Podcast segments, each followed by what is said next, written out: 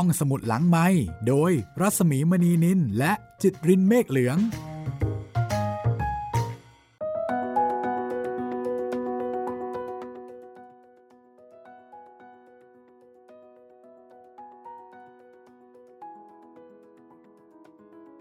วัสดีครับทุกคนกลับมาพบกับผมป๊อบจิตรินเมฆเหลืองกันอีกครั้งหนึ่งแล้วนะครับ กลับมาเจอกันอีกแล้ว ทุกช่องทางของไทย PBS Podcast ทั้งทางเว็บไซต์แล้วก็แอปพลิเคชันนะครับ ทาง Spotify Google Podcast Apple Podcast แล้วก็ YouTube Channel ไทย PBS Podcast นะครับ วันนี้ก็ขอเปิดรายการมาด้วยการทักทายชาว YouTube กันหน่อยดีกว่านะครับ แม่ก็ทักทายกันสักเล็กน้อยนะครับสำหรับชาว YouTube สวัสดีกันที่คุณ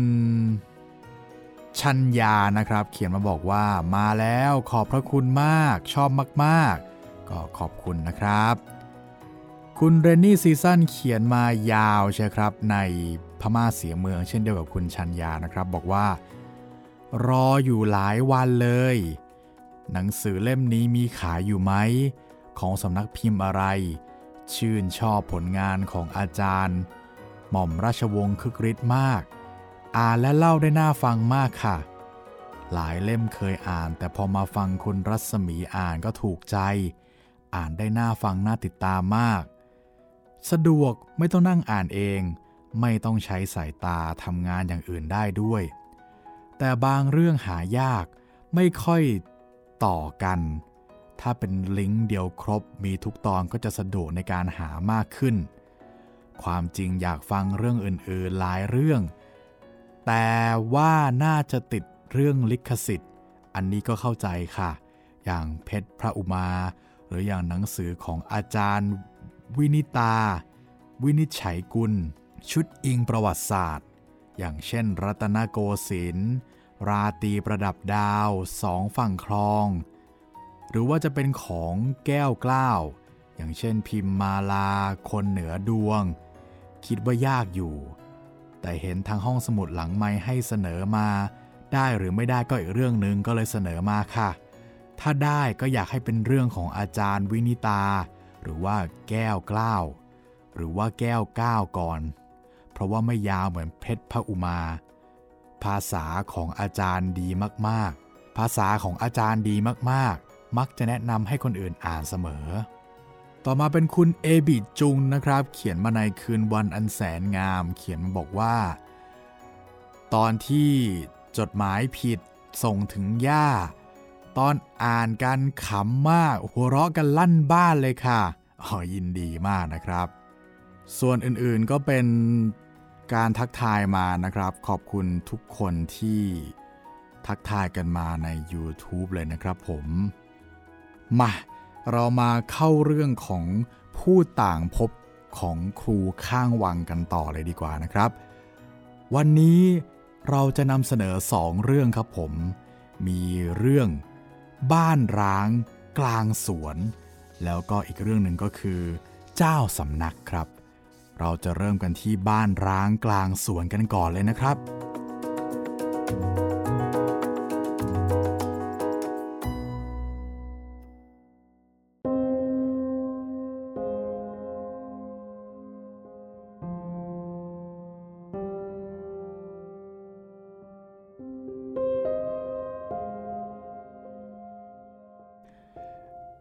อนนี้ เป็นตอนที่ลูกพี่ลูกน้องของผม ได้พบกับประสบการณ์ขนหัวลุกบ้าง ผมอยากนำมาเล่าให้ฟังกัน เพื่อเตือนตัวเองว่า ของของใคร ใครก็หวง อย่าล่วงเกินของของใครทีเดียวเชียวครับ ต้องคือลูกพี่ลูกน้องของผม เขาเป็นลูกของอาติ้วน้องชายของพ่อ เป็นครอบครัวตัวตอทั้งหมด พ่อชื่อติ้ว ลูกชื่อต้อง แล้วก็มีโต ต้อย ตุ๊ก และติ๊กอีกคนหนึ่ง ต้องกลัวผีเป็นชีวิตจิตใจ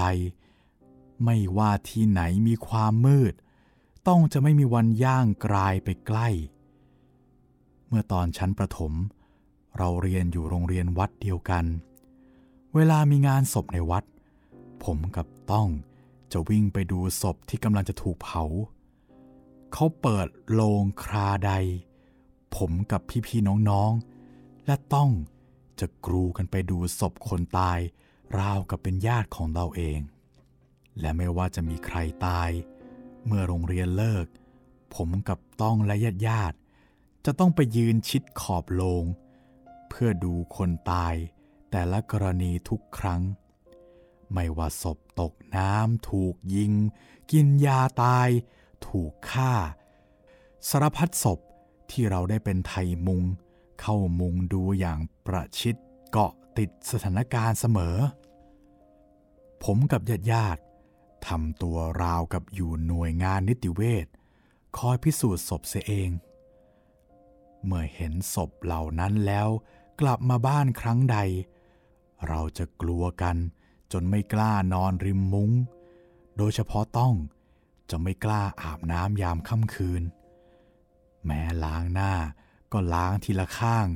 ไม่ยอมปิดตาทั้งสองข้างพร้อมกัน เพราะกลัวว่าผีจะมายืนเผชิญหน้า เรียกว่าต้องเป็นคนกลัวผีขึ้นสมองคนหนึ่งเลยทีเดียว มีสิ่งเดียวเท่านั้นที่ทำให้ต้องลืมเรื่องผีไปได้ นั่นคือคราใดที่ฝนฟ้าตกลงมาในเวลาค่ำ มีเสียงกบเขียดหรืออึ่งอ่างร้องระงมไปทั่วทั้งทุ่ง ต้อง จะคอยนอนฟังเสียงเหล่านี้ด้วยใจอันจดจอ่อประเดี๋ยวเถอะ เมื่อกบหรืออึ่งอ่างพากันร้องจนถึงระดับหนึ่งที่ต้องทนไม่ไหว ต้องก็จะลุกขึ้นจากเตียง เอาสุ่มหาปลา พร้อมอุปกรณ์ใส่ปลา เดินออกจากบ้าน ฝ่าสายฝนยามค่ำ ที่กระหน่ำลงมาราวกับฟ้ารั่ว แล้วก็ออกไปหาปลา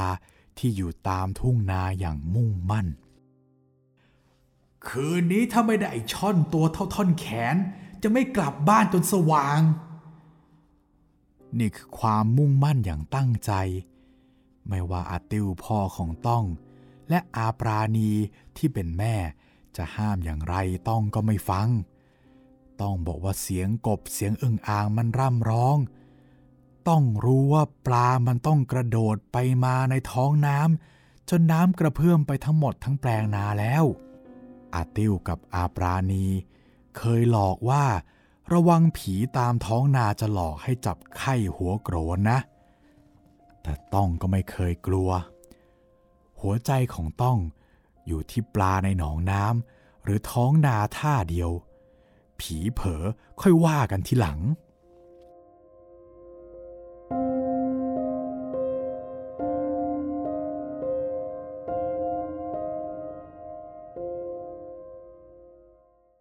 คืนหนึ่ง ต้องไปจับปลาหลังฝนซาหมาดๆต้องตระเวนไปทั่วทั้งทุ่งแล้ว แต่ก็ยังไม่ได้ปลาตัวเขื่องสักตัวให้พอครึ้มใจ ต้องก็เดินเอาสุ่มครอบไปทั่วทั้งทุ่ง จนเลยไปถึงสวนมะพร้าวริมทางรถไฟแห่งหนึ่ง สวนแห่งความสยอง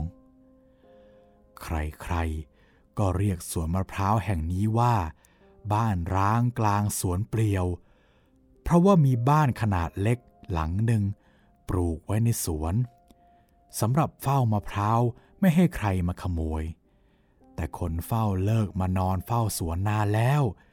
จึงปล่อยให้บ้านหลังน้อยแห่งนี้ ให้เป็นบ้านร้างอยู่กลางสวนมะพร้าวอย่างเดียวดายคงมีแต่คนขี้เมา ที่ไปแอบอาศัยบ้านร้างกลางสวนนี้อยู่บ้างเป็นบางคราว ใครๆก็รู้กันว่า ในสวนมะพร้าวแห่งนี้ มีปลาชุกชุมนัก เนื่องจากระหว่างสวนมะพร้าว เจ้าของสวนจะขุดร่องน้ำไว้ใช้รดมะพร้าว ร่องน้ำแต่ละร่องไม่เคยมีใครย่างกลายไปจับปลา เพราะความร่มครึ้มของสวนมะพร้าว ที่มืดครึ้มตลอดทั้งวัน ดูน่ากลัวทำให้ปลาเล็กปลาน้อย ได้เจริญเติบโตเต็มที่ ไม่ใช่คนไม่กล้าเข้าสวนร้างแห่งนี้ เพราะความร่มครึ้มของต้นมะพร้าวหรอก แต่ใครๆก็ลือกันว่า สวนแห่งนี้มีเจ้าที่แรง ใครเข้าไปจับปลาเป็นได้เจอดีกันมาแล้ว ต้องเองก็เคยได้ยินมาเช่นกัน แต่ด้วยความที่ต้อง อยากจะได้ปลาโตๆให้ได้สักตัวหนึ่ง ต้องจึงตัดสินใจก้าวเข้าไปในสวนร้างแห่งนั้นอย่างท้าทาย ครั้งแรกที่ใช้สุ่มจ่อลงไปในร่องน้ำต้องบอกว่า ได้ปลาช่อนตัวขนาดสามนิ้วมือมาตัวหนึ่งทันที อะไรมันจะวิเศษขนาดนี้ ยิ่งเดินลึกเข้าไปในสวน ปลาก็ยิ่งกระโดดน้ำดังจ๋อมจ๋อมยิ่งลง ยิ่งลงสุ่ม ยิ่งได้ปลา ไม่มีครั้งใดที่พลาดเลย ต้องได้ปลามาหลายขนาด ใส่ข้องที่คิ้วไปด้วย แล้วก็คิดว่าพรุ่งนี้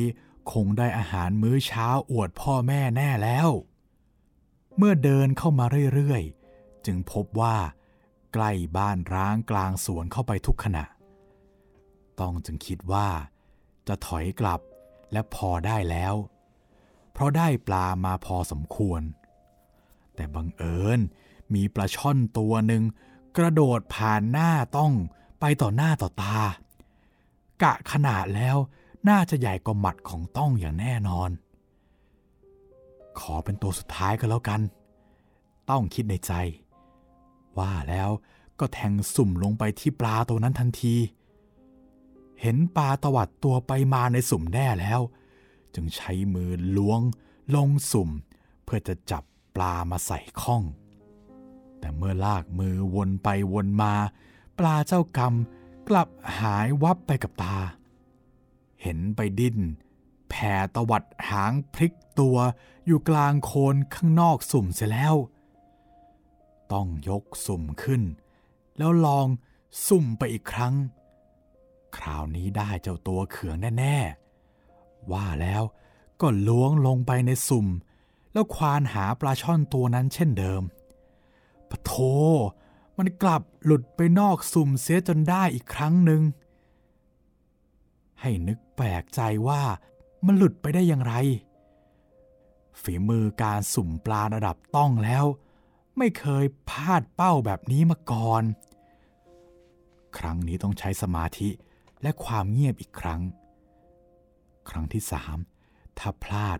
มันต้องไม่ใช่เรื่องธรรมดาเสียแล้ว ต้องยกสุ่มขึ้นจากน้ำเบาๆ ยกขึ้นสูงกว่าปกติ หยุดนิดนึง เพื่อให้มั่นใจว่าปลาไม่ตกใจ แล้วต้อง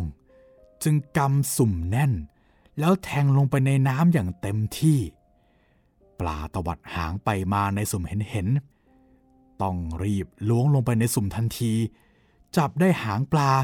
มันสะบัดหนี ไล่มือไปอีกที กำตัวได้เต็มมือ หากตัวมันอวบเกินมือกำได้ แล้วมันก็สะบัดแรงจนหลุดอีกครั้ง คราวนี้ปลาช่อน มันดำดิ่งฝังตัวลงโคลนใต้ดิน แกจะหนีไปไหนกัน ให้มันได้เห็นดีกันอีกครั้งหนึ่ง ต้องคิดในใจ แล้วก็ลงมือแหวกโคลน ไล่ตามไอช่อนแห่งร่องน้ำในสวนร้างอย่างมั่นใจ ต้องคว้าตัวมันได้อย่างจัง คราวนี้ติดมือสนิท ต้องกำตัวปลาแน่น รู้ว่าดึงขึ้นจากสุ่มไม่ได้แน่ เพราะตัวมันใหญ่เกินปากสุ่ม ต้องจึงโยนสุ่มไปบนร่อง แล้วดึงปลาขึ้นมาจากโคลนทันที ในมือต้องที่คว้าดึงขึ้นมาจากน้ำ มันไม่ได้เป็นไอช่อน แต่มันคือมือของใครคนหนึ่งพอดึงขึ้นมาแล้ว ตัวก็โผล่ตามขึ้นมาจากน้ำมันเผชิญหน้ากับต้องแบบตัวต่อตัว เขาคือคนแก่ผมขาว หน้าตาเหี่ยวย่น โคลนและน้ำในร่อง ไหลลงมาตามหัวไปสู่ใบหน้าทำให้เห็นตาแก่คนนี้ยิ้มให้ต้อง แล้วก็พูดว่า มาขโมยปลาในที่เขา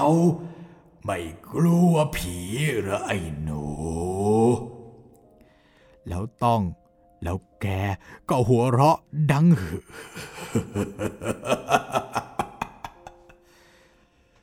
พอเจ้าประคุณทูลหัวต้องเอ้ย ต้องอ้าปากค้างจนตะลึง รีบปล่อยมือตะแก่แล้วตะเกียกตะกายขึ้นคันสวน ส่งเสียงร้องดังลั่น วิ่งตะโกนโวกเวกโวยวายล้มลุกคลุกคานเหมือนคนผสมลูกหมา ตะกุยออกมาจากสวนร้างอย่างทุลักทุเล เมื่อออกจากเขตสวน มีใครได้ยินเสียงร้องของต้องในยามดึกชัดเจน เมื่อออกจากเขตสวนแล้ว ก็มีคนได้ยินเสียงร้องของต้องในยามดึกชัดเจนพ่อจ๋าแม่จ๋าช่วยช่วยลูกด้วย ต้องร้องซ้ำๆไปตลอดทาง ไม่รู้ว่าต้องจะถึงบ้านเป็นเวลาใด แต่ชาวบ้านบอกว่า ต้องวิ่งร้องเสียงหลงผ่านบ้านคนไปตลอดทาง จนถึงบ้านตัวเอง อาติ้วกับอาปราณีเห็นต้องวิ่งตาเหลือกมาด้วยความตกใจ ต้องตัวสั่นงันงกเหมือนลูกหมาตกน้ำกว่าจะปลุกปลอบให้หายกลัวได้ ก็ใช้เวลาไม่น้อย ถามไถ่คราแรก ก็พูดจาไม่ได้ความต่อ เมื่อเอาพระมาคล้องคอสักพักหนึ่งก็ดีขึ้น แต่ก็ยังไม่วายพูดว่า กลัวแล้วจ้ากลัวแล้ว ต้องพูดอย่างนี้อยู่ไม่ขาดระยะ กว่าจะเช้า ต้องแทบไม่ได้หลับได้นอน เพราะหลับตาคราใด ก็เห็นภาพตาแก่คนนั้นอยู่ตลอดเวลาพระทุกองค์ที่สวมให้ต้อง คงทำงานหนักกันตลอดคืนเป็นแน่ รุ่งเช้า อาติวกับอาปราณี พาต้องไปรดน้ำมนต์ที่วัดเป็นการใหญ่ พระช่วยเรียกขวัญให้ ยายและอาหลายคนมาดูต้องกันเกือบครบ พี่ๆและน้องๆ ก็แวะเวียนกันมาถามข่าวคราวว่า เจอผีในสวนร้างอย่างไร แกโดนบ้างแล้วเหรอ แล้วหน้าตาเป็นยังไงวะ มันแลบลิ้นปริ้นตายแกไหมอะคำถามแต่ละคำถาม ช่างไม่สงสารคนที่เพิ่งโดนผีหลอกมาสดๆร้อนๆเลย ต้องไม่ตอบอะไร ได้แต่นอนทำตาละห้อยปริบๆ เหมือนพ่อค้าปลาที่แพล่มแล้ว ย่าเอาน้ำมนต์บนหิ้งพระมารดหัวให้ต้องอีกรอบหนึ่ง พวกเราพี่ๆน้องๆ มารวมตัวกันที่บ้านของต้อง มาดูต้องนอนอยู่บนที่นอน เหมือนเราเห็นนักรบที่ผ่านสมรภูมิสงครามอันยิ่งใหญ่ ซึ่งรอดตายกลับมาได้ราวปฏิหาร ในความน่าสงสารก็มีความเท่และดูยิ่งใหญ่ไม่ใช่น้อย จะมีเด็กสักกี่คนที่มีประสบการณ์ผ่านการได้ประจันหน้ากับผีแบบจังๆ เช่นนี้ ไม่ใช่เรื่องง่าย ๆ เลยจริง ๆ ย่าหรือใครๆ พากันคาดว่าผีที่ต้องเจอ น่าจะเป็นเจ้าที่ในสวนมะพร้าวร้างแห่งนั้นเป็นแน่ ก็ใครที่เข้าไปแอบจับปลาในสวนแห่งนั้น ต้องพบเจอกันมานักต่อนักแล้ว แต่ข่าวที่ต้องเจอผี แพร่กระจายไปไม่ถึงครึ่งวัน ก็มีข่าวใหม่มาสยบข่าวของต้องในบ่ายวันนั้นเเมื่อมีคนไปพบศพคนเมาที่อาศัยอยู่ในบ้านร้างนั่นแหละ แกนอนตายอยู่ในร่องน้ำในสวนร้างแห่งนั้น คาดว่าดื่มเหล้าจนเมา แล้วก็ตกไปในร่องน้ำแล้วสำลักโคลนตาย ที่แท้ ผีที่ต้องเจอไม่ใช่เจ้าที่ แต่เป็นผีคนเมาที่อาศัยบ้านร้างเป็นที่พำนักชั่วคราวนั่นเอง โอ้ย นึกแล้วก็สยองยิ่งนัก คว้าข้อมือคนตาย แล้วดึงขึ้นมาจากน้ำให้มานั่งเผชิญหน้ากัน แถมยังมีการถามเราสิอีกนะว่า มาขโมยปลาในที่เขาไม่กลัวผีหรือไง โอ้ย หนาวไปถึงขั้วหัวใจ นี่แหละนะ เมาอย่างที่ขาดสติ จนแม้ตกน้ำระดับแข้งก็ไม่อาจพยุงตัวให้ลุกขึ้นมาได้ แกคงจมน้ำหน้าคว่ำโคลน แล้วสำลักจนตายนั่นแหละ แต่แกยังอุตส่าห์มาทักและแย่ต้องได้อีกเฮ้ยช่างขี้เล่นใช่จริง ๆ นะตาแก่คนนี้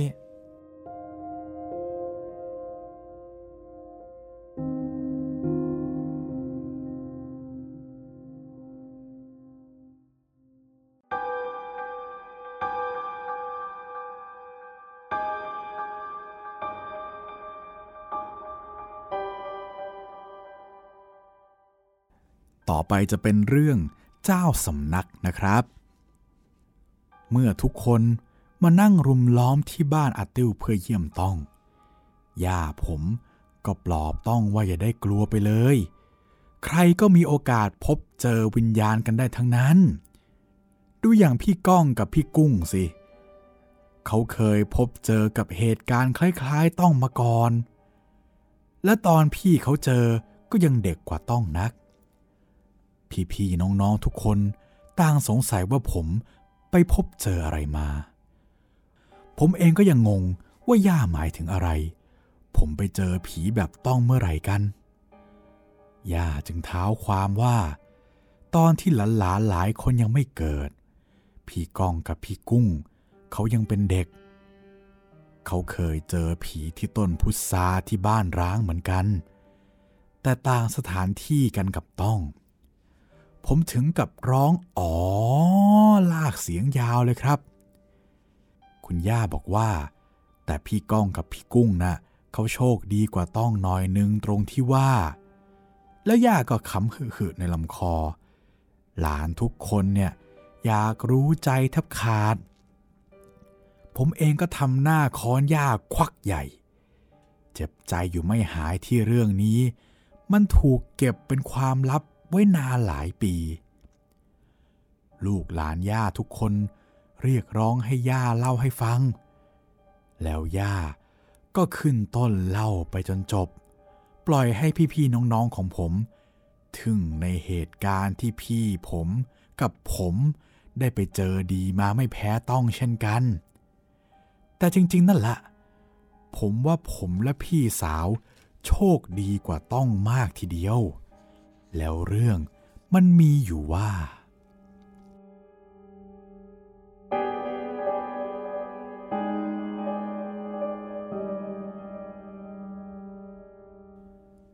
วันหนึ่งในขณะที่ผมเดินไปตลาดกับย่า เพื่อช่วยหิ้วกับข้าว แล้วก็วัตถุดิบที่ย่ากับอาต้อย จะต้องใช้ทำกับข้าวและขนมจีนขายในวันรุ่งขึ้น เราเดินผ่านบ้านอาแปะ ที่ขายสลาเปา ซึ่งบ้านอยู่ระหว่างทางเข้าซอยบ้านผม เด็กๆอย่างเราไม่รู้ว่าอาแปะคนนี้แกชื่ออะไร เรียกแต่อาแปะสลาเปาเจ้ายุทธจักร จนกลายเป็นอันรู้กันว่าคืออาแปะคนนี้ สาเหตุที่เรียกแกเช่นนั้น เพราะว่าแกชอบแสดงท่ามวยจีนแบบในหนังจีนกำลังภายใน อาแปะแกขยันขันแข็ง ตื่นตั้งแต่ตีสองลุกขึ้นมาทำซาลาเปาเพื่อขายในตลาดตั้งแต่เช้ามืด ใครก็ว่าแกเป็นคนงก แต่เด็กๆทุกคนรู้ว่า แกจะงกสำหรับคนมีเงินเท่านั้น ใครซื้อซาลาเปาแก แกไม่เคยแถมให้ แต่ถ้าเป็นเด็กยากจนหรือขอทาน แกพร้อมจะยื่นซาลาเปาของแกให้กินฟรี โดยไม่คิดเงินแม้แต่บาทเดียว เด็กๆชอบรุมล้อมรถเข็นของแก เพราะเวลาเราซื้อสลาเปา แกจะส่งสลาเปามาให้แบบเจ้ายุทธจักร แกจะทำท่ากำลังภายในฝ่ามือพิฆาตปตพี หรือปล่อยพลังสายไหมในหนังจีนยุคนั้น ส่งสลาเปาให้เด็กที่ซื้อ พวกเราก็สนุกสนานกันยิ่งนัก แต่ผมกับเด็กๆทุกคนในระแวกบ้าน ต้องเสียใจอย่างสุดซึ้ง ที่จู่ๆอาแปะแกมาเสียชีวิตลง แกหัวใจวายตายในเช้ามืดวันหนึ่ง ลูกเมียแกก็ไม่มี นอนตายอยู่ในบ้านอย่างโดดเดียวเดียวได้ฟังแล้วก็ชวนให้เศร้าใจ แต่เด็กๆอย่างพวกผมไม่เคยลืมแกได้เลย เราแทบจะคุกเข่าลงในงานศพของแก เพื่อทำความเคารพต่อหน้าศพอาจารย์แห่งยุทธจักรกระนั้นแล ผมนึกขึ้นได้ว่า ผมไม่มีโอกาสไปงานศพแกแม้แต่วันเดียว เพราะช่วงนั้นผมเป็นไข้อยู่หลายวัน สาเหตุเพราะว่า ผมกับพี่สาวไปพบเรื่องราวอันชวนระทึกขวัญเข้าในเช้าวันหนึ่ง ผมกับพี่สาว เจอผีที่ต้นพุทราในซอยบ้านผม แต่ผู้ใหญ่บอกว่า เราคิดไปเอง นึกแล้วยังเจ็บใจไม่หาย คงมีอาแปะเจ้ายุทธจักรคนนี้ละที่เข้าใจและช่วยผมกับพี่เอาไว้ ไม่เช่นนั้นเราคงแย่ไปกว่านี้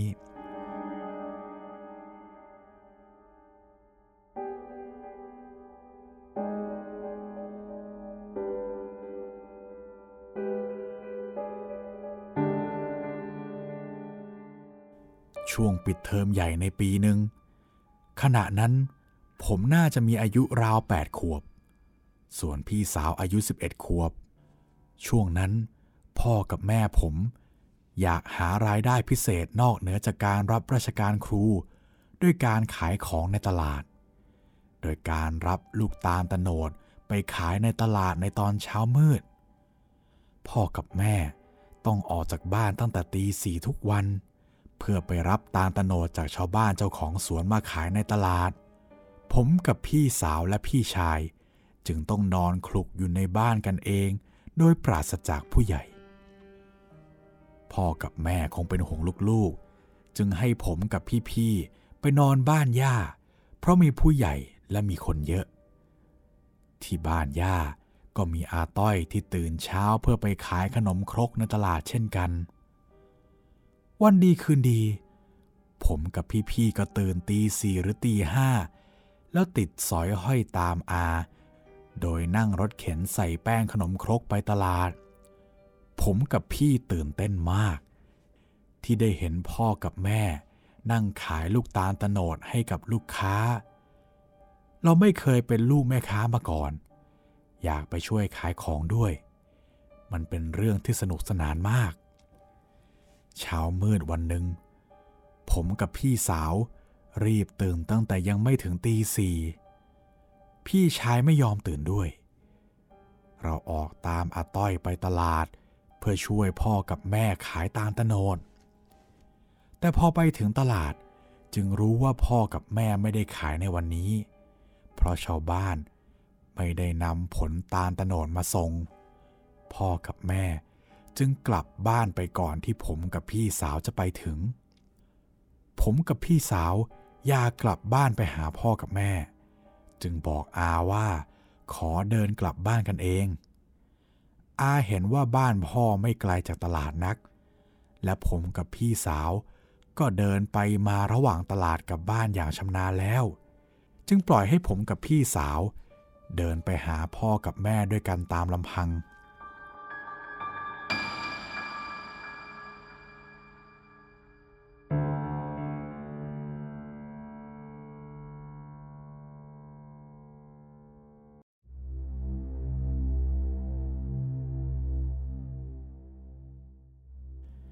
เราเดินออกจากตลาดมาไม่ไกล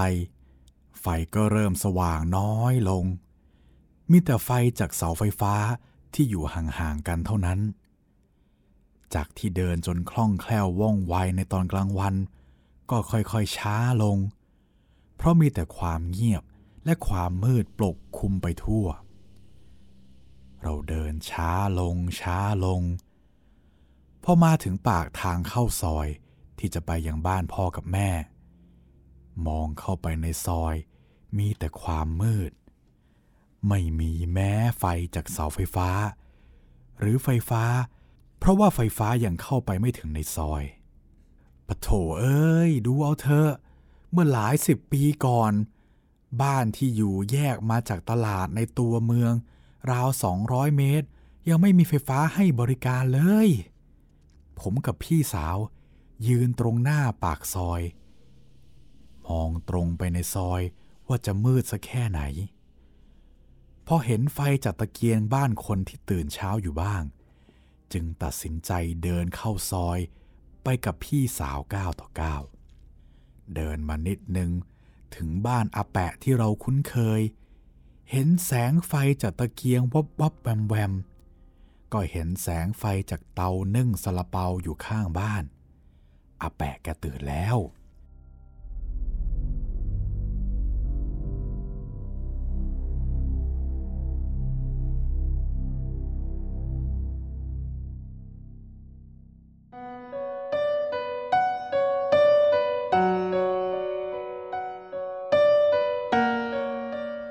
เราพากันเดินต่อไปอีกพอสมควร จนมาถึงปากทางแยกจะเข้าไปสู่บ้านของผม แต่มันเป็นทางที่มืดสนิท ไม่เห็นแม้แสงไฟจากตะเกียง มีแต่แสงจากพระจันทร์ในคืนเดือนหงาย ปลายปลายข้างขึ้น ที่ส่องอยู่ไม่นาน เมฆก็เคลื่อนมาบัง แล้วแสงจึงอ่อนลง เรายืนกันตรงมุมถนนที่มีบ้านอยู่ตรงมุมนั้นพอดี บ้านนั้นไม่มีคนอยู่มานาน เจ้าของตายไปหลายปีแล้ว ลูกๆก็ขึ้นไปอยู่กรุงเทพกันหมด จึงปล่อยให้บ้านรกร้างดูน่ากลัวเช่นนี้ หน้าบ้านมีต้นพุทราร่มครึ้ม ผมยืนตรงหน้าปากซอยกับพี่สาว ไม่กล้าเดินเข้าไปแม้แต่ก้าวเดียว เพราะว่ากลัว จึงได้แต่ตะโกนเรียกพ่อกับแม่เปล่าเปล่าอยู่ตรงนั้น ไม่มีเสียงตอบรับจากพ่อกับแม่ ใครจะไปได้ยินเล่า ก็บ้านอยู่ลึกเข้าไปใกลพอสมควรทีเดียว ขณะที่ยืนเก๋ๆกังๆ กันอยู่หน้าปากซอย เราได้ยินเสียงแมวร้องคำรามดังแง้ว เรารีบหันไปตามเสียง เสียงมาจากบ้านร้างตรงมุมถนน หน้าปากซอยมีต้นพุทราใหญ่ครึ้มอยู่ตรงหน้าที่เรายืนอยู่พอดี พอหันไปก็เห็นนางเหมียวสีดำสนิท ร้องคางยาวดังแงวแงวมันเกาะอยู่บนกิ่งพุทราใหญ่ แล้วมันก็ค่อยๆขยมกิ่งพุทราไปมาจนกิ่งและใบไหวไปทั้งต้น ราวกับมีคนที่แข็งแรงมาขยมให้ต้นพุทราไหวได้ เอ๊ะแมวอะไรกันทำไมถึงแข็งแรงขนาดนี้ ผมสงสัย ผมกับพี่สาวตกใจจับมือกันแน่น ผมค่อยๆก้าวลง แล้วเงยขึ้นดูต้นพุทรา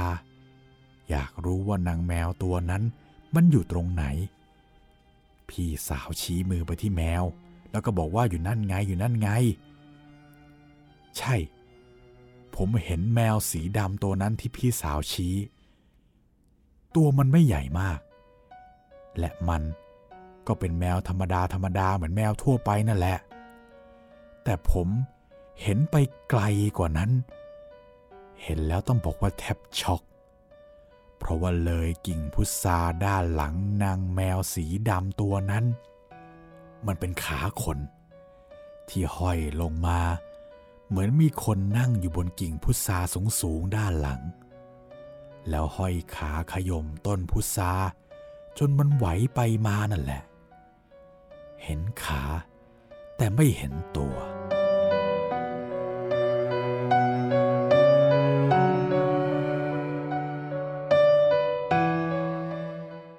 คือขาใคร ขาใคร ขาใคร ผมชี้แล้วก็ตะโกนลั่น แล้วพี่สาวก็ตะโกนว่าแมวไม่ใช่ขา ส่วนผมก็ชี้ให้พี่สาวดูแล้วร้องว่า ขา มันไม่ใช่แมว มันมันแมวอยู่ข้างหน้าแต่ขามันอยู่ข้างหลัง พี่สาวผมจึงก้มลงดูตาม เท่านั้นละขาคู่นั้นยิ่งเขย่าสั่นแรงขึ้น นต้นพุทราไหวไปมา พี่สาวผม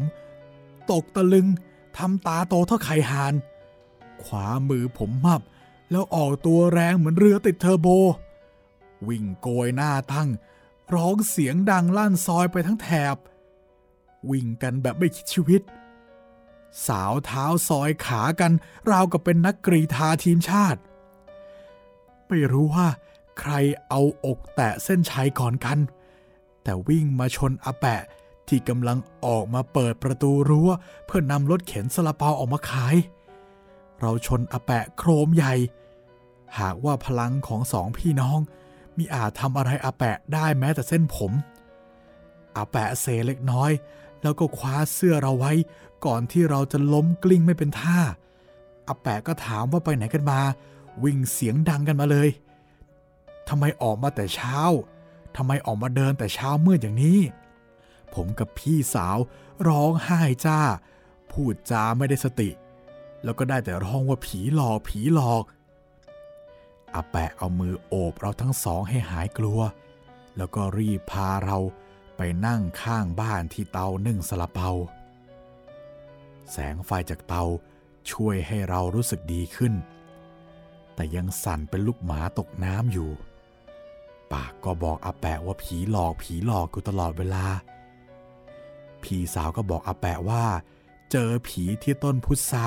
ตรงบ้านร้างที่มุมถนนทางเข้าบ้านตรงโน้น แล้วเราก็ชี้มือไปทางนั้นอาแปะฟังนิ่งๆ แกสายหน้า เอามือตบหลังเราเบาๆ แล้วค่อยๆเดินออกจากบ้าน ไปยืนกลางถนน หันไปมองบ้านร้างที่อยู่ไกลออกไป แกทำท่าฝ่ามือปล่อยพลังออกไป แล้วก็พูดเสียงดังว่า ไอช่วงไว้ยแกอย่ามาหลอกเหล็กอย่างนี้สิวะลือตายไปตั้งนังแล้วทำไมลืมไม่ไปเกิกสักทีวะมาทำสุ่มสี่สุ่มห้ากันเหล็กๆอย่างนี้ แล้วอ้วนไล่เตะลือซะเลยไอาฮาอาแปะ เดินมาปอบผมกับพี่สาว แกบอกว่าไม่ต้องไปกลัวผี ผีมันไม่เคยหักคอคน คนเนี่ยแหละที่น่ากลัว เพราะว่าคนชอบฆ่าคนกันเองแต่ช่วงมังคงเหงาน่ะพราะลูกมันก็ไปอยู่กรุงเทพหมก อย่าไปกลัวมังเลย แปะไม่เคยกลัวผี เพราะว่าแปะเนี่ยมีพลังนะอาแปะ แกปลอบเราสักพักหนึ่ง แกบอกว่าผีก็คือคนนั่นแหละ เขาเคยเป็นคน แต่พอตายก็เป็นคนที่ไม่มีชีวิต กลายเป็นวิญญาณ ถ้าเขามาปรากฏตัวให้เราเห็น เขาคงบอกกับเราว่า ให้เราทำบุญไปให้เขา และที่สำคัญ ผีไม่เคยทำร้ายคนอาแปะจึงไม่กลัวผี แต่เราก็ยังบอกว่ายังไงเราก็กลัว ผีจะฆ่าหรือไม่ฆ่าเรา เราก็กลัวอาแปะหัวเราะแห่ๆแล้วก็พาเราสองพี่น้อง เดินออกมาส่งจนถึงปากซอยใหญ่ ที่มีไฟสว่าง ผมกับพี่สาวจับมืออาแปะแน่น ราวกับว่า แกจะสะบัดหนีไป พอถึงที่สว่างๆแล้ว แกก็บอกให้เราเดินไปกันเอง เพราะว่าตลาดอยู่ไม่ไกลแล้ว เราจึงกึ่งเดินกึ่งวิ่ง แต่คงจะวิ่งตาตั้งเสียมากกว่า ลืมขอบคุณอาแปะเสสนิท เห็นแกยิ้มแล้วก็โบกมือไหวๆไม่กี่ครั้งเท่านั้นเอง หรือต้องเป็นเหล็กลีนะอากงอากอง แกบอกเป็นประโยคสุดท้าย ผมกับพี่สาววิ่งมาถึงตลาด ยังไม่หายหวาดกลัว เราเล่าให้อาฟัง อาก็ไม่เชื่อ เล่าให้ใครฟังก็ไม่เชื่อเช่นกัน คิดว่าเรามองเห็นอะไรไป เพราะความกลัว ผู้ใหญ่นะเขาไม่เชื่อเรื่องที่เด็กตัวเล็กๆ อย่างเราบอกเขาหรอก เขาพากันบอกว่า ที่เรามองเห็นมันก็แค่แมวเท่านั้น บางคนก็บอกว่า คนไปปีนเด็ดพุทรามากิน ที่เขาเขย่าต้นพุทรา ก็เพื่อลูกพุทรามันร่วงลงมา ที่เขาเขย่าต้นพุทราก็เพื่อให้ลูกพุทรามันร่วงลงมา ผมอยากถามว่าคนบ้าที่ไหน จะไปปีนต้นพุทราที่บ้านร้างเวลาเช้ามืดอย่างนี้ แต่ผมก็คิดในใจ ผมนี่อยากจะให้เขาไปเห็นขาคู่นั้นเองกับตาจริง ๆ สักครั้ง ดูซิว่าผู้ใหญ่ตาแหก ที่คิดว่าเด็กแหกตามันจะเป็นยังไง แต่ก็ช่างเถอะ ใครไม่เชื่อก็ช่าง เราสองพี่น้องเห็นด้วยกันทั้งคู่ ก็เป็นอันยืนยันได้ว่ามันคือขาผีแน่ๆ แม้อาแปะไม่เห็น แต่เราก็มีอาแปะเชื่อที่เราพูดอีกคนนึง ผมบอกอาและทุกๆคนว่าอาแปะขายซาลาเปาช่วยเราไว้ ไม่งั้นเราคงวิ่งกันจนหัวใจวายแน่ๆ ไม่มีใครสนใจอาแปะเช่นกัน เด็กกับคนแก่ มักถูกคิดว่าเวลาพูดสิ่งใดแล้ว ไม่ค่อยน่าเชื่อถือเสมอ ผมกับพี่สาวเก็บเรื่องนี้ไว้ในใจ ไม่เคยเล่าให้ใครฟังอีก จนวันนี้ผมออกมาซื้อกับข้าวกับย่า เดินผ่านบ้านอาแปะ ที่บัดนี้กลายเป็นตึกสองชั้นครึ่งไปแล้ว ผมจึงเล่าเรื่องนี้ให้ย่าฟังอีกครั้ง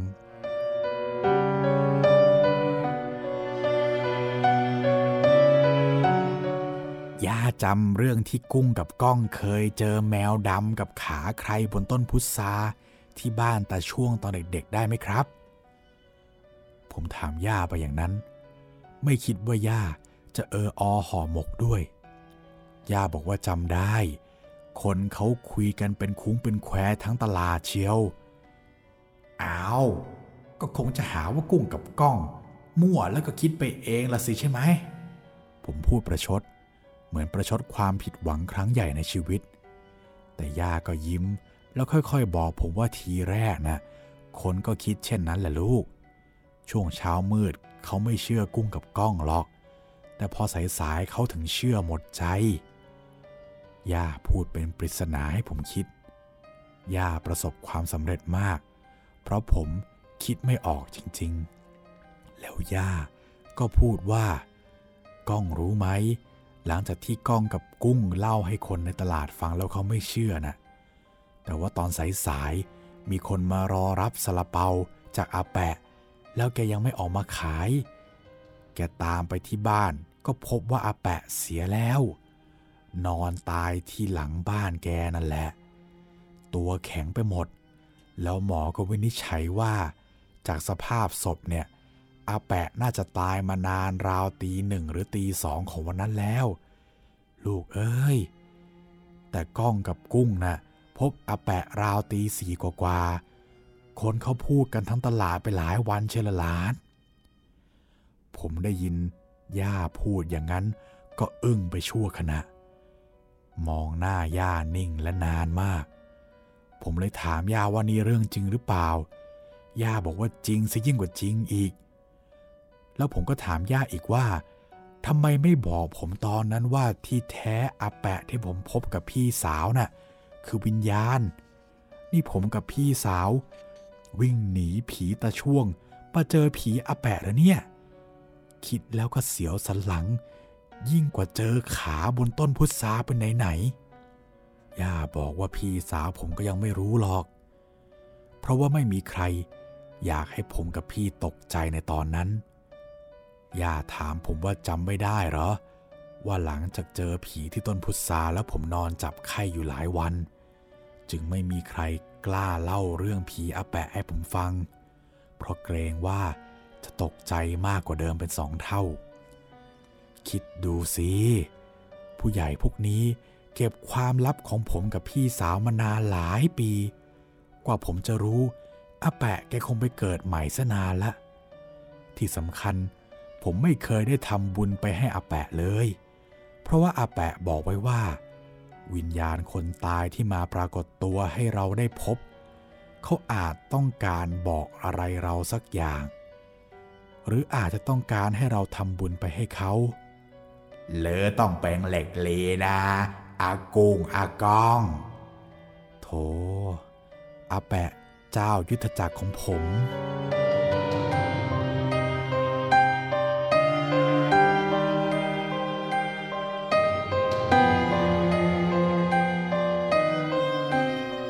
ก็จบไปแล้วนะครับสำหรับตอนเจ้าสำนัก เสียวสลังขึ้นมาทันทีเลยนะครับแหมปกตินี่มีหนีเสือปะจระเข้นี่มีหนีผี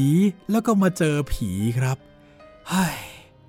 แต่อ่านเรื่องนี้ไปแล้วก็ทำเอาอยากกินติ่มซำอยากกินซาลาเปาขึ้นมาเลยนะครับสำหรับวันนี้ผมจิตรินเมฆเหลืองแล้วก็ห้องสมุดหลังไม้ก็ต้องลากันไปก่อนนะครับ ไว้พบกันตอนหน้า กับผู้ต่างพบตอน ปกป้อง คุ้มครอง วันนี้ลาไปก่อนนะครับ สวัสดีครับ